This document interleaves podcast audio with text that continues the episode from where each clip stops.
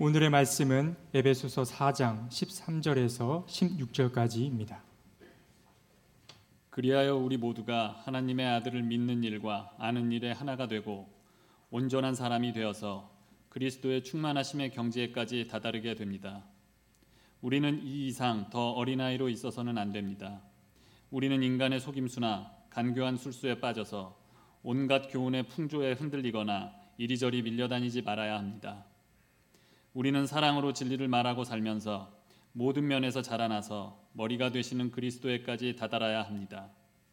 온몸은 머리이신 그리스도께 속해 있으며 몸에 갖추어져 있는 각 마디를 통하여 연결되고 결합됩니다. 각 지체가 그 맡은 분량대로 활동함을 따라 몸이 자라나며 사랑 안에서 몸이 건설됩니다. 이는 하나님의 말씀입니다. 참 좋으신 우리 주님의 은총과 평강이 교우 여러분 모두와 함께 하시길 빕니다.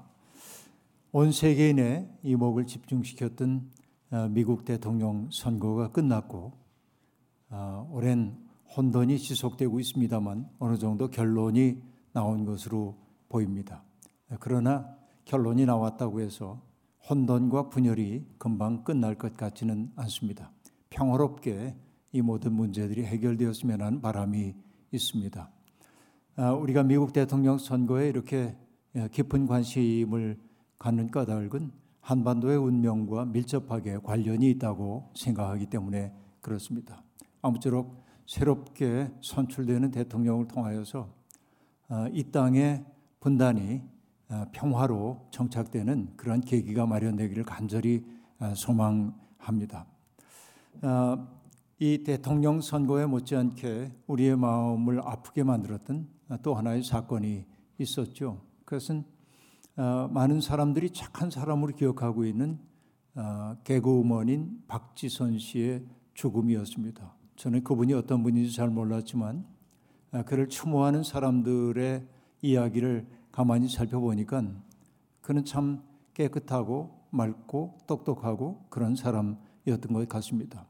아, 누군가가 어느 신문과 긴 인터뷰를 했던 것을 올려놓은 것을 제가 찾아 처음부터 끝까지 읽으면서 아, 그가 어떤 내력의 삶을 살아왔는지 또 지향하는 바가 뭔지를 아, 볼수 있었습니다. 고등학교 때 너무 그 여드름 이게 심해가지고 병원에 가서 어, 시술을 받기 시작하면서 잘 해결이 되지 않아가지고 거의 피부를 벗겨내다시피 하는 수술을 다섯 번을 받았는데 그 결과 그는 피부 없는 삶을 살게 되었다고 그렇게 얘기를 합니다. 어, 스킨 하나만 발라도 피부가 다 뒤집어지는 그런 어려움 속에 있었기 때문에 연예인임에도 불구하고 전혀 화장을 할 수가 없는 분장도 할 수 없는 그런 인생을 살아왔고 또 이게 지속되다 보니까 굉장히 좀 우울한 마음이 어, 그에게 있었던 것으로 보입니다. 어, 너무 가슴이 아팠습니다. 애써 애써 어, 견뎌오던 그 삶을 내려놓을 때 어, 그가 어, 느낄 수밖에 없었던 그 상실감이 얼마나 클까 한 마음 때문에 아팠습니다. 우리 주변에는 이렇게 정말 그 고통 가운데 살고 있는 이들이 많이 있습니다. 눈에 보이지 않을 뿐이지요. 이번 주간에도 저희 교회에 우리 교인이 아니지만은 스무 살 먹은 젊은이가 찾아와서 장시간 이야기를 나누고 돌아갔습니다. 순간순간 죽고 싶은 그런 마음이 떠오르고 어, 그 얼굴과 표정과 이 모든 것들이 정말 죽음의 벼랑 끝에 서 있는 젊은이임을 알 수 있었습니다. 장시간 이야기를 나누면서 위로하고 격려하고 이런 시간을 가졌지만 정말 우리 살고 있는 세상에 너무도 그런 벼랑 끝에 서 있는 사람들이 많이 있구나라고 느낍니다. OECD 국가 가운데 어, 자살률이 가장 높은 나라라고 하는 오명을 우리가 쓰고 있습니다만은 자살자들의 연, 연령도 참 다양하지요. 젊은이들도 많이 세상을 떠나고 있고 심지어는 인생의 노년에 이른 사람들도 자살로 생을 마감하는 이들이 제법 많다고 얘기하니까 참 어, 가슴 아픈 상황이 아닐 수가 없습니다. 살다 보면 우리의 마음속에 나도 모르는 사이에 절망감이 찾아오고 깊은 상실감이 나를 괴롭히기도 하고 아, 그리고 아, 내가 동떨어진 존재라고 하는 외로움이 우리의 마음을 온통 사로잡을 때도 있는 것이 사실입니다. 아, 그때 나를 어떻게 아, 지켜내야 하는지 이게 고민으로 남아 있습니다. 우리 방송실에서 어, 늘 수고해주고 있는 우리 김대근 교우가 몇 년 전 사회복지에 대한 이야기를 우리 교우들에게 들려준 적이 있습니다. 사회복지의 개념이 어떻게 되어야 되는지에 대한 이야기 굉장히 인상 깊게 저는 들었습니다. 그 가운데 잊을 수 없는 것이 있는데 그러니까 노숙자로 살아가고 있는 분들, 홈리스트들의 제일 큰 특색이 뭐냐? 그들은 모든 관계로부터 단절되어 있다라고 얘기를 했습니다. 경제적인 어려움, 정신적인 어려움을 겪으면서 이전에 친밀하게 지내던 사람과의 만남이 뜸해지기 시작하고 그러니까 연결되었던 것들이 하나하나 차단되거나 끊어지기 시작하면서 고립되기 시작하고 고립되다 보면 사회적인 존재로서의 자아가 무너지기 때문에 자기의 본능적인 삶을 선택하게 되고 때때로 그렇기 때문에 거칠어지기도 하고 스스로를 존중할 수 없는 자리에까지 떠밀려 가기도 한다는 이야기였습니다. 그러므로 사회복지라고 하는 게 해야 할 일은 경제적으로 누군가를 일어서도록 도와주는 일도 매우 중요하지만 그들이 또 다른 관계를 의미 있는 관계를 맺으며 살 수 있도록 도와줘야 한다는 그 얘기가 저는 그게 교회론의 본질처럼 다가왔기 때문에 굉장히 의미 있게 들었던 기억이 납니다. 정말 어려움을 겪고 있는 사람들에게 필요한 것은 경제적인 물질적 도움만이 아니라는 사실이 분명합니다. 무엇보다도 누군가와 연결되어 있다는 자각이 필요하다고 얘기할 수 있습니다. 이런 생각에 골몰했기 때문일까요? 주중에 성경을 읽는데 출애굽기 25장, 26장, 27장 읽어 나가는 장면이었습니다. 대개 여러분 그 대목에 이르면 많은 분들이 인내심을 품고 있다가 건너뛰기도 합니다. 왜냐하면 거기에는 성막 건설에 대한 이야기가 지루하게 그렇죠? 어, 공부를 열심히 하는 사람들에게 그건 매우 흥미로운 텍스트이지만은 무슨 뜻인지 알기 어려운 분들에게는 지루할 수 있는 텍스트가 바로 출애굽기 25장부터 나오는 성막 건설에 대한 이야기인데요. 근데 저도 수없이 그 대목을 읽었으면서도 별로 유심히 보지 않았던 대목이 하나 있었습니다. 등잔대를 만드는 이야기, 어떠어떠한 모양으로 어떻게 만들어야 된다 하는 이야기, 성막을 만들 때 뭐는 몇 자로 하고 어떻게 해야 된다 하는 얘기를 할 때마다 출애굽기 25장, 26장에서 반복되고 있는 단어가 있었습니다. 이렇게 이어 주어야 한다, 연결되도록 해야 한다라고 하는 말이었습니다. 이어주다, 연결되다라고 하는 말 말이죠. 이게 중요했습니다. 견강부회일 수도 있습니다만 이게 제게는 범상치 않게 들렸습니다. 신앙생활이란 결국 어떤 것이겠습니까? 끊어졌던 것들을 연결시켜 주는 게 신앙생활일 겁니다. 하나님 없이 살고 있던 사람이 하나님과 연결되어 살기 시작하는 게 신앙의 시작 아닙니까? 하나님과의 관계가 회복되었을 때 사람과 사람 사이에 화해가 일어나고 그들 사이에 소통의 통로가 열리는 것 이것이 신앙의 보람이 아니겠습니까? 무심코 살았던 자연 세계 속에 하나님의 숨결이 깃들여 있음을 알아차리고 그것들을 존중하며 살기 시작할 때 우리는 비로소 믿음 생활한다고 말할 수 있지 않겠습니까? 결국 신앙인이란 어떤 사람입니까? 다리 놓는 사람. 그죠? 끊어진 사람들 만날 수 없었던 사람들이 만나도록 다리를 놓아주는 사람이어야 합니다. 이것을 다른 말로 얘기하자면 화해자가 되어 살아야 한다 하는 말일 겁니다. 여러분, 이렇게 연결되어 있다는 의식이 우리를 든든하게 지탱해 줍니다. 근 10개월 동안 우리가 대면 예배 간헐적으로 드리긴 했지만 대개 영상 예배로 우리가 드렸습니다만 이게 아쉽기는 했지만 한 가지 놀라운 일을 우리는 경험하고 있습니다. 영상 예배를 드리다 보니까 공간 개념이 사라져 버리고 말았어요. 그러니까 공간 개념이 사라지니까 여러분 우리나라의 도처에 살고 있는 이들이 실시간에 우리와 함께 예배 공동체 속에 그 웹상에 들어와 가지고 예배를 드립니다. 나라뿐만이 아닙니다. 뭐 오세아니아 주라든지 아프리카라든 아프리카라든지 유럽이라든지 미국, 남미 그 모든 곳에서 우리 교회와 접속을 하면서 우리가 가지고 있는 신앙적 꿈들을 공유하는 이들이 늘어나고 있다는 것. 그리고 우리가 연결되어 있음을 기뻐할 수 있었다는 것. 이게 얼마나 놀라운 일인지 알 수가 없습니다.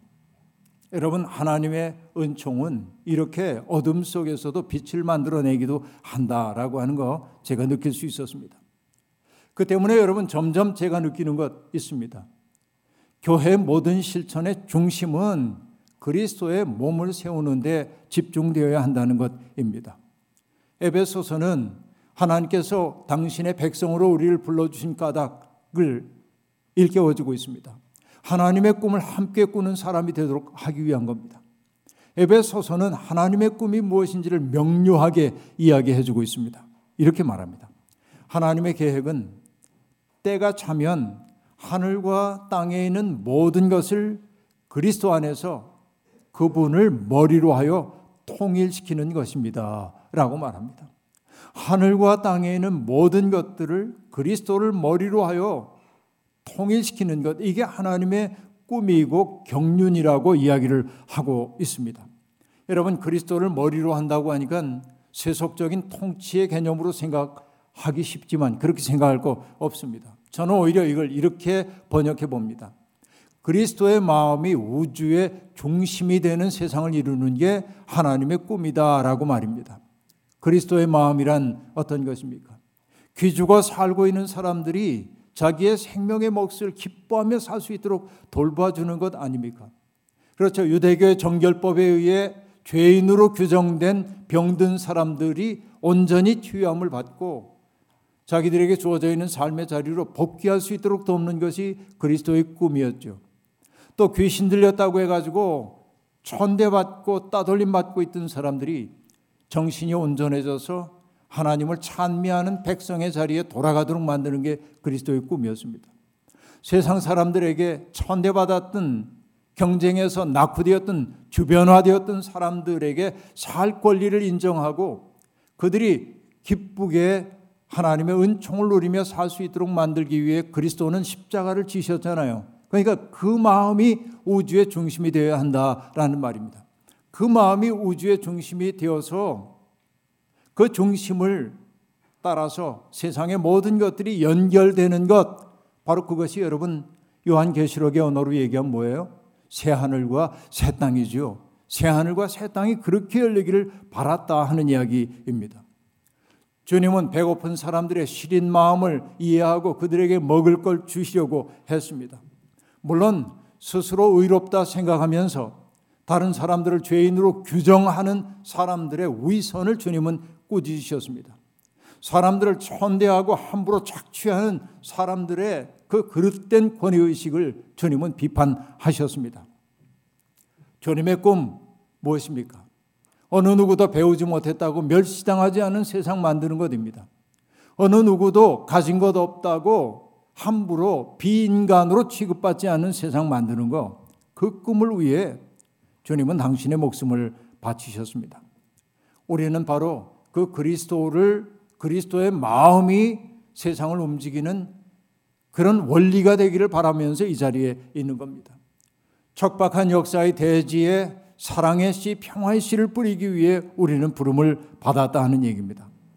안타깝게도 너무나 많은 기독교인들이 그런 삶을 지향하기보다는 자기들이 교회를 다니고 예수를 믿었기 때문에 구원의 특권을 누리고 있다고 생각하면서 자기들과 다른 사람들을 배제하고 혐오하면서 그게 믿음인 줄로 알고 있는 사람들이 세상에 너무나 많이 있어요. 그들은 속은 겁니다. 거대한 착각 속에 있다고 얘기할 수밖에 없을 겁니다. 구원의 교리를 전가의 보도처럼 사용하면서 누군가를 미워하고 차별하고 몰아내는 것을 당연시 여기는 사람들. 여러분, 그들은 정말로 오도된 영혼이라고 얘기할 수 있겠습니다. 스스로 불법을 행하면서도 입으로 주여 주여 하는 사람들을 바라보며 주님은 뭐라고 말씀하십니까? 나는 너희를 도무지 알지 못한다. 불법을 행하는 자들아 내게서 물러가라 라고 말합니다. 가장 잘 믿는 것처럼 보이는 사람들. 입을 열 때마다 주님을 찬미한다고 얘기하고 하나님께 영광을 돌린다고 말하면서 불법을 행하는 자들이 있고 주님은 그들을 나는 너희를 도무지 모른다라고 말씀하신다고 얘기하고 있습니다. 중요한 것은 여러분 교리적 진실이 아닙니다. 그리스도의 마음을 갖고 우리가 사느냐 하는 것이 핵심이 되어야 한다는 말씀입니다. 남의 눈에서 티를 빼내주겠다고 하면서도 정작 자기의 눈 속에 있는 들보를 보지 못하는 이들이 너무도 많이 있고 바로 이것이 한국 기독교를 이런 지경으로 몰아넣은 아, 모든 뿌리라고 얘기할 수 있겠습니다. 그 때문에 오늘 에베소서도 얘기합니다. 인간의 속임수나 간교한 술수에 빠져서 온갖 교훈의 풍조에 흔들리거나 이리저리 밀려다니는 사람들이 가엾은 겁니다. 제가 늘 드리는 말씀이지만 신앙은 상식을 넘어서는 것 분명합니다. 하지만 신앙이 몰상식을 정당화해서는 안 됩니다. 신앙은 상식을 내포하는 것이지 상식을 내팽개치는 것 아니기 때문에 그렇습니다. 신앙 생활을 한다면서 시민적 상식에 위배되는 일들을 하면서 그것을 믿음의 이름으로 정당화하려 할 때 그는 그릇된 길로 접어들었다고 얘기해도 과언이 아닐 것입니다. 하나님이 인간에게 이성을 주신 까닭은 그 이성을 활용해서 사리를 분별하고 하나님이 기뻐하시는 일이 무엇인지를 분간하라는 것이죠. 그런데 이성을 밀어 제치고 특별한 계시와 깨달음에만 집착할 때 광신이 시작되고 광신자들은 어떤 의미에서 사회의 토대를 허무는 자들이라고 말할 수 있습니다. 여러분, 때때로 종교가 정치와 결합될 때, 또한 정치가 종교적 신앙과 결합될 때 상당히 폭력적으로 변한다는 사실을 우리가 보고 있습니다. 특정한 정치인이나 종교인들 좋아하는 사람들이 있죠. 여러분 좋아해도 괜찮습니다. 어떤 정치인 응원할 수 있습니다. 어떤 종교인 여러분 따를 수 있습니다. 그러나 좋아하고 따르기는 하지만 그를 우상화하진 말아야 합니다. 그가 우리의 영혼을 구원하는 사람들이 아니기 때문에 그렇습니다. 여러분, 그도 실수할 수 있는 사람이고 그도 잘못 저지르는 한갓 인간인 뿐입니다.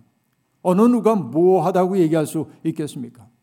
그러나 여러분, 많은 사람들이 자기가 지지하는 정치인이나 혹은 종교인들을 비판하면은 견딜 수가 없어가지고 야단을 하는 모습들을 바라봅니다. 안타깝습니다. 정현정 선생님은 우상화는 죽음이라면서 이렇게 말합니다. 그저 좋아하고 그저 사랑하고 사뭇 찬타는 하리로되 신격화는 우습지라고 말합니다. 누군가를 좋아하고 찬탄하십시오. 그러나 그를 신격화하여 우상으로 만들진 말라고 하는 말입니다. 그리고 시인은 말합니다. 사랑이든 사상이든 그 무엇이든 하나밖에 없으면 말할 나위 없이 전면적인 죽음이니라고 말합니다. 그렇죠. 바로 이것입니다. 누구를 우상화하는 순간 우리의 몸과 마음은 경직되고 경직은 죽음에 가까운 것이지요. 그래요. 여러분 신앙이란 경직에서 풀려나는 데 있습니다. 예수 그리스도께서 자기 앞에 나오는 모든 사람들을 받아 안을 수 있었던 까닭은 경직에서 벗어났기 때문에 그렇습니다. 너는 죄인이고 너는 이방인이고 너는 뭐고 이런 판단하지 않고 아픔을 겪고 있는 사람들 그냥 덥석 안을 수 있는 부드러움이 있었기 때문에 그리스도는 당신 앞에 나오는 모든 사람을 하나님이 보내신 자로 여길 수 있었습니다. 우리가 정말 예수 그리스도를 믿는 사람이라고 한다면 그 마음을 얻어야 하지 않겠습니까? 내 앞에 오는 사람들을 안아줄 수 있는 그들의 품이 되어주고 그들이 쉴 공간이 되어줘야 하잖아요. 싸늘하게 내가 가지고 있는 잣대를 가지고 재고 너는 어떻다 어떻다 규정하는 것이 그리스도인들이 아닙니다. 아픔을 안고 있는 사람들을 품어 안을 수 있어야 하지요. 이 마음 배워야 합니다. 우리가 그리스도를 믿고 따르는 이유는 하나입니다. 온전한 사람이 되기 위해서입니다. 여기 여러분 온전하다라고 하는 단어는 텔레이오스라고 하는 헬라어입니다. 텔레이오스라고 하는 말은 목적 혹은 성취, 종결 이런 뜻인 텔로스라고 하는 말에서 유래됩니다. 그래서 여러분 역사를 얘기할 때 목적론적 역사관, 뭐 목적론 이렇게 얘기할 때 텔리올로지라고 얘기를 하고 있는데 텔로스라는 말에서 유래가 되는 겁니다. 그러니까 인간의 목적이 있다면 무엇입니까? 그리스도의 장성한 분량에까지 성장해 가는 것. 바로 이게 온전해지는 것이라고 오늘 얘기하고 있는 것입니다. 하나님을 믿지 않는 많은 사람들이 우리가 이 세상에 온 것은 우연이라고 얘기합니다. 그래서 사주팔자의 영향하에 있다고 얘기합니다. 그러나 하나님을 믿는 우리는 달리 얘기합니다. 내가 이 세상에 태어난 것은 우연이 아니라 하나님이 우리를 여기에 보내셨다고 믿습니다. 그러니까 보내신 분의 일을 행하는 것이 우리의 소명입니다. 그렇죠. 그것을 온전히 채울 때 우리는 온전한 사람이 된다고 얘기할 수 있겠습니다. 문제는 우리가 이 세상에 왜 왔는지를 잊어버렸다는 거예요. 나는 메시지인데 여러분 메시지를 전하라고 우리가 부름을 받았는데 메시지를 잃어버린 메신저로 살고 있다는 게 문제입니다. 이런 고민은 여러분 인간이 어떻게 살아야 하는지에 대한 고민은 많은 사람들이 했어요. 여러분 톨스토이라고 하는 러시아의 소설가가 썼던 세 가지 질문이라고 하는 책을 아시잖아요. 긴 얘기할 것 없고 세 가지 질문을 던집니다. 어떤 질문입니까? 세상에서 가장 중요한 시간은 언제인가? 이게 첫 번째 질문. 세상에서 가장 중요한 사람은 누구인가? 두 번째 질문입니다. 세상에서 가장 중요한 일은 무엇인가? 세 번째 질문입니다. 과정 다 생략하고 답을 얘기하겠습니다. 세상에서 가장 중요한 시간은 지금입니다. 세상에서 가장 중요한 사람은 누구입니까? 지금 내 곁에 있는 사람입니다. 세상에서 가장 중요한 일은 무엇입니까? 지금 내 곁에 있는 사람을 복되게 만드는 일입니다. 그렇죠. 이게 톨스토이가 제시하고 있는 답입니다. 어찌 보면 그리스도가 보여준 삶의 내용을 요약한 것이라고도 얘기할 수 있습니다. 인간은 지금을 사는 존재입니다.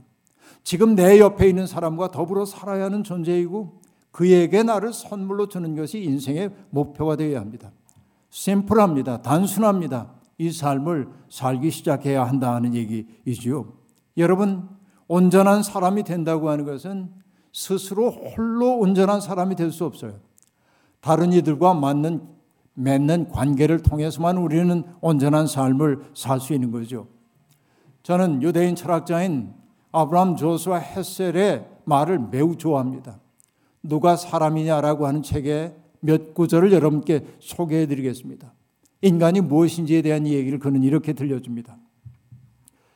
사람이 된다고 하는 것은 단순히 앞으로 나아가고 반응하고 영향을 받는 것이 아니라 그것은 시도하고 결정하고 도전하는 것이다. 일단 이렇게 얘기합니다. 그리고 또 다른 곳에서 그는 말합니다. 사람은 누군가의 동료가 됨으로써 남들을 보살핌으로써 성숙한다라고 말합니다. 여러분, 내가 성숙해지는 것은 혼자 공부하고 혼자 골똘히 생각함으로 성숙해지는 게 아니라 나의 보살핌을 바라는 사람, 보살핌이 필요한 사람을 보살피고 그의 동료가 됨을 통해서 나는 성숙한다고 얘기합니다. 그것을 그는 이렇게도 표현합니다. 그는 이웃 사람의 짐을 함께 짐으로써 자신의 실존을 전개시켜 나가는 것이다 라고 말합니다. 내가 온전한 사람이 되는 것은 너를 통해서 이루어진다는 거예요. 그리고 또 다른 곳에서 이렇게 얘기합니다. 절망을 피하는 유일한 길은 자기 자신을 목적으로 두지 않는 것이다. 이렇게 말하고 있습니다.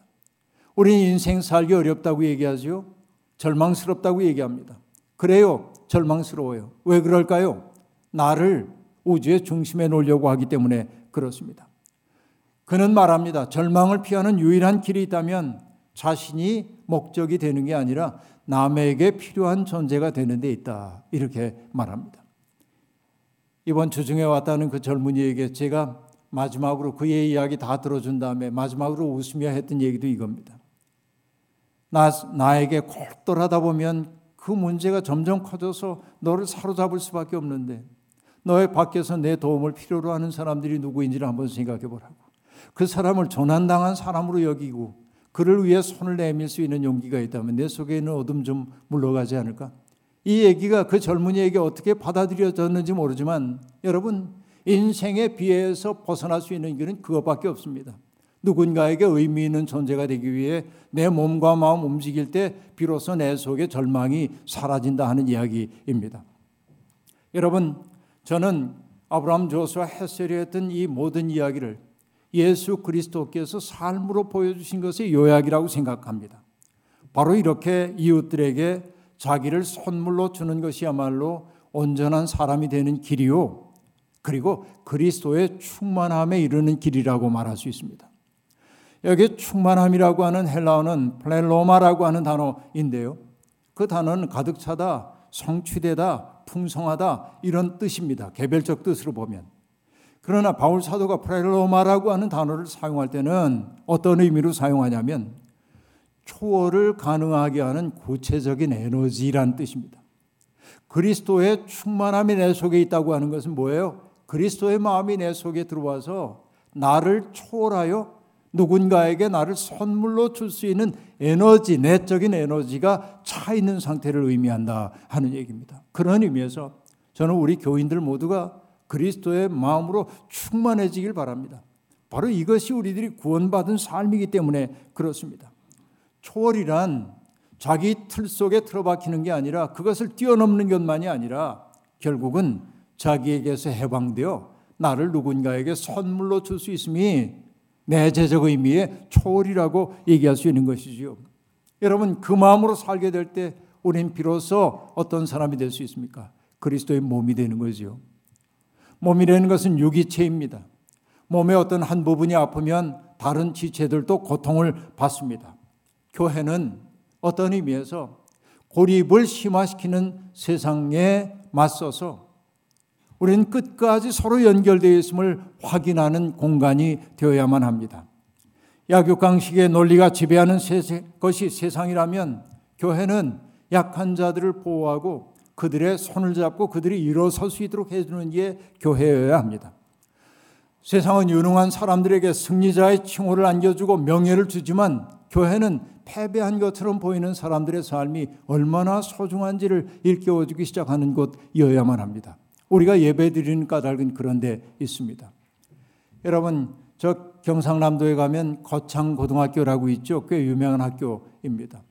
거창고등학교가 속해 있는 거창학원은 샛별 초등학교와 샛별 중학교라는 학교까지 합쳐서 거창학원입니다. 제가 오랫동안 거창학원의 이사입니다. 지금 10년이 넘은 것 같은데요. 그러니까 그 학교의 정신을 조금은 압니다. 그런데 여러분 거창 초등학교의 정신을 만들었다고 얘기할 수 있는 홍종만 선생님이라는 분이 계십니다. 이 홍종만 선생님의 가르침이 샛별 초등학교의 정신이 됐어요. 그분은 선생님들에게 늘 이야기를 했습니다. 우리 어린아이들이 그림을 그리면은 선생님들은 대개 환경 미화를 하기 위해 잘 그린 아이들의 그림을 뒤에다 붙여 놓습니다. 근데 홍 선생님 절대 그렇게 할 수가 없게 만들었어요. 그림을 그린 모든 아이들의 그림, 잘 됐든 못 됐든 다 그리게 붙이게 만들어 줬습니다. 왜냐하면 잘 된 그림만 붙여놓으면 아이들이 그 그림 보고 모방하기 시작하고 자기의 표현을 잃어버릴까 염려가 되기 때문에 아이들 사이에 위아래라고 하는 층이 만들어질까봐 무서워서 그랬습니다. 글쓰기를 해도 마찬가지였습니다. 잘 쓴 글만 선발해가지고 상 주지 않았습니다. 잘 된 글, 못된 글 전부 묶어서 문집을 만들었습니다. 그래서 친구들이 다른 친구들의 글을 읽으며 글을 이해할 수 있도록 하기 위해서 말입니다. 학예해도 똑같은 방식으로 진행이 됩니다. 운동회도 역시 마찬가지입니다. 남들과 경쟁해서 이기는 아이들만 축하하는 게 아니고 함께함이 얼마나 소중한 일인지를 가르쳐 줬던 것이죠. 근데 여러분 그 홍정만 선생님의 그 마음이 곧 그리스도 마음 아닙니까? 바로 그게 성경이 우리에게 가르쳐 주고 있는 마음 아닙니까? 저는 가끔 돌담을 바라보며 신기함을 느낄 때가 많이 있습니다. 저마다 생김새가 다른 돌들을 적재적소에 놓아서 하나의 담을 만들어 놓은 장인들의 솜씨가 놀랍기만 합니다. 그런데 가만히 보면 하나님의 세계가 그러하지요. 그렇죠. 하나님이 만드신 이 세계라고 하는 게 그러합니다. 잘난 사람, 못난 사람 다 섞여 살게 하셨습니다. 그리고 세상에 있는 모든 피조물들이 서로 의존하여 살도록 만들었습니다. 너 없이는 나도 없는 세상이 하나님이 만드신 세상 아닙니까? 세상은 끝없이 너를 극복해야 내가 산다고 말하지만 성서는 우리에게 내가 행복해야 나도 행복하다고 말하는 거 아닙니까? 우리는 바로 그것을 붙들고 사는 사람으로 이 자리에 있는 겁니다. 각 지체가 자기가 맡은 분량대로 활동할 때 몸은 자라고 사랑 안에서 몸이 건설되는 것입니다. 여러분 잊지 마십시다. 지금 내 곁에 있는 바로 그 사람이 내가 넘어지지 않도록 바람에 휩쓸려 가지 않도록 나를 지탱해 주고 있는 든든한 버팀목이라는 사실 말입니다. 고립을 넘어 연대를 지향할 때 우리는 튼튼해집니다. 세상은 우리를 끝없이 고립시킵니다. 잠시 후에 우리가 함께 부르게 될 찬송가 475장은 인류는 하나 되게 지음받은 한 가족이라고 말하고 있습니다. 그러나 우리 마음에 도살인 죄악은 편당심과 차별의식을 심어주어서 대화를 가로막습니다. 하지만 주님은 십자가로 화해하는 본을 보여 불신의 땅 위에 믿음, 사랑 되찾는 새 세계를 명하고 계십니다. 사랑 안에서 우리가 연결될 때, 내 마음에 드는 사람만이 아니라 내 마음에 들지 않는 사람조차 하나님의 사랑받는 사람을 인정하고 그의 손을 함께 잡을 때 우리는 넘어지지 않는 든든함을 맛보게 될 겁니다. 미국 감리교회 목사인 카렌 올리베토라고 하는 분이 SNS에 올린 글을 읽었습니다. 그리고 좋아서 나도 이렇게 살고 싶어서 번역했습니다. 남을 괴롭히는 것에 적응된 세상이지만 나는 친절하게 살겠습니다. 거짓말을 아무렇지도 않게 생각하는 세상이지만 나는 진실을 찾겠습니다. 불의에 눈을 감는 세상이지만 나는 정의를 추구하겠습니다. 증오가 편만한 세상이지만 나는 사랑을 택하겠습니다. 예수를 따르는 사람으로서 나는 주변화된 사람들 편에 서고 기존 질서에 도전하고 권자에 앉은 사람들을 불안하게 하는 사람들로부터 배우겠습니다. 라고 말합니다. 세상이 어떠하다고 원망하지 말고 그럼에도 나는 이렇게 살겠습니다. 라고 말하는 것이 신앙이라고 그는 가르쳐 주고 있습니다. 여러분, 예수를 믿고 따르는 것은 세상의 흐름을 거스르는 일입니다. 그러면서도 우리가 용기를 잃지 않고 걸어갈 수 있는 까닭은 무엇입니까? 바로 내 곁에 나의 든든한 버팀목이 되어주는 나와 연결된 동료들이 있음을 믿기 때문에 그렇습니다. 전도서 기자의 말이 우리에게 큰 도전으로 다가옵니다. 혼자 싸우면 지지만 둘이 힘을 합치면 적에게 맞설 수 있다. 세겹줄은 쉽게 끊어지지 않는다라고 말합니다. 하나님의 마음과 우리 동료들의 마음과 우리의 마음이 세겹줄 이루어 함께 엮여질 때 우리는 끊어지지 않는 든든함을 갖게 될 겁니다. 여러분 용기를 내십시다. 그리고 주께서 우리에게 맡겨주신 일들을 기쁨으로 감당함으로 세상을 변화시키는 기독교인들이 되시기를 주님의 이름으로 축원합니다. 아멘. 주신 말씀 기억하며 거듭의 기도 드리겠습니다. 하나님, 우리가 살아온 삶의 발자취를 돌이켜 보면 우리가 지극히 외로움 속에 있을 때, 절망의 벼랑 끝에 내몰렸을 때, 우리가 정말 그 시면에 끌어당기는 힘 앞에 굴복하려고 했을 때, 그 아찔했던 순간들을 견디고 이렇게 산자의 땅에 머물러 있는 것은 우리의 마음의 의지가 단단했기 때문이 아니라 누군가가 우리의 손 붙잡고 누군가가 우리의 마음을 따뜻하게 위로해 줬기 때문임을 압니다. 우리가 이렇게 살 수 있는 것은 보이지 않는 손길로 도와주시는 하나님의 사랑 때문이기도 하지만 하나님이 주신 마음을 가지고 선하게 사람들을 대해주는 따뜻한 이웃들이 있었기 때문임을 깨닫습니다. 오늘 외로운 사람들, 벼랑 끝에 내몰린 사람들에게 다가가 그들의 설당이 되어주는 우리가 되게 하옵소서 예수님의 이름으로 기도하옵나이다. 아멘.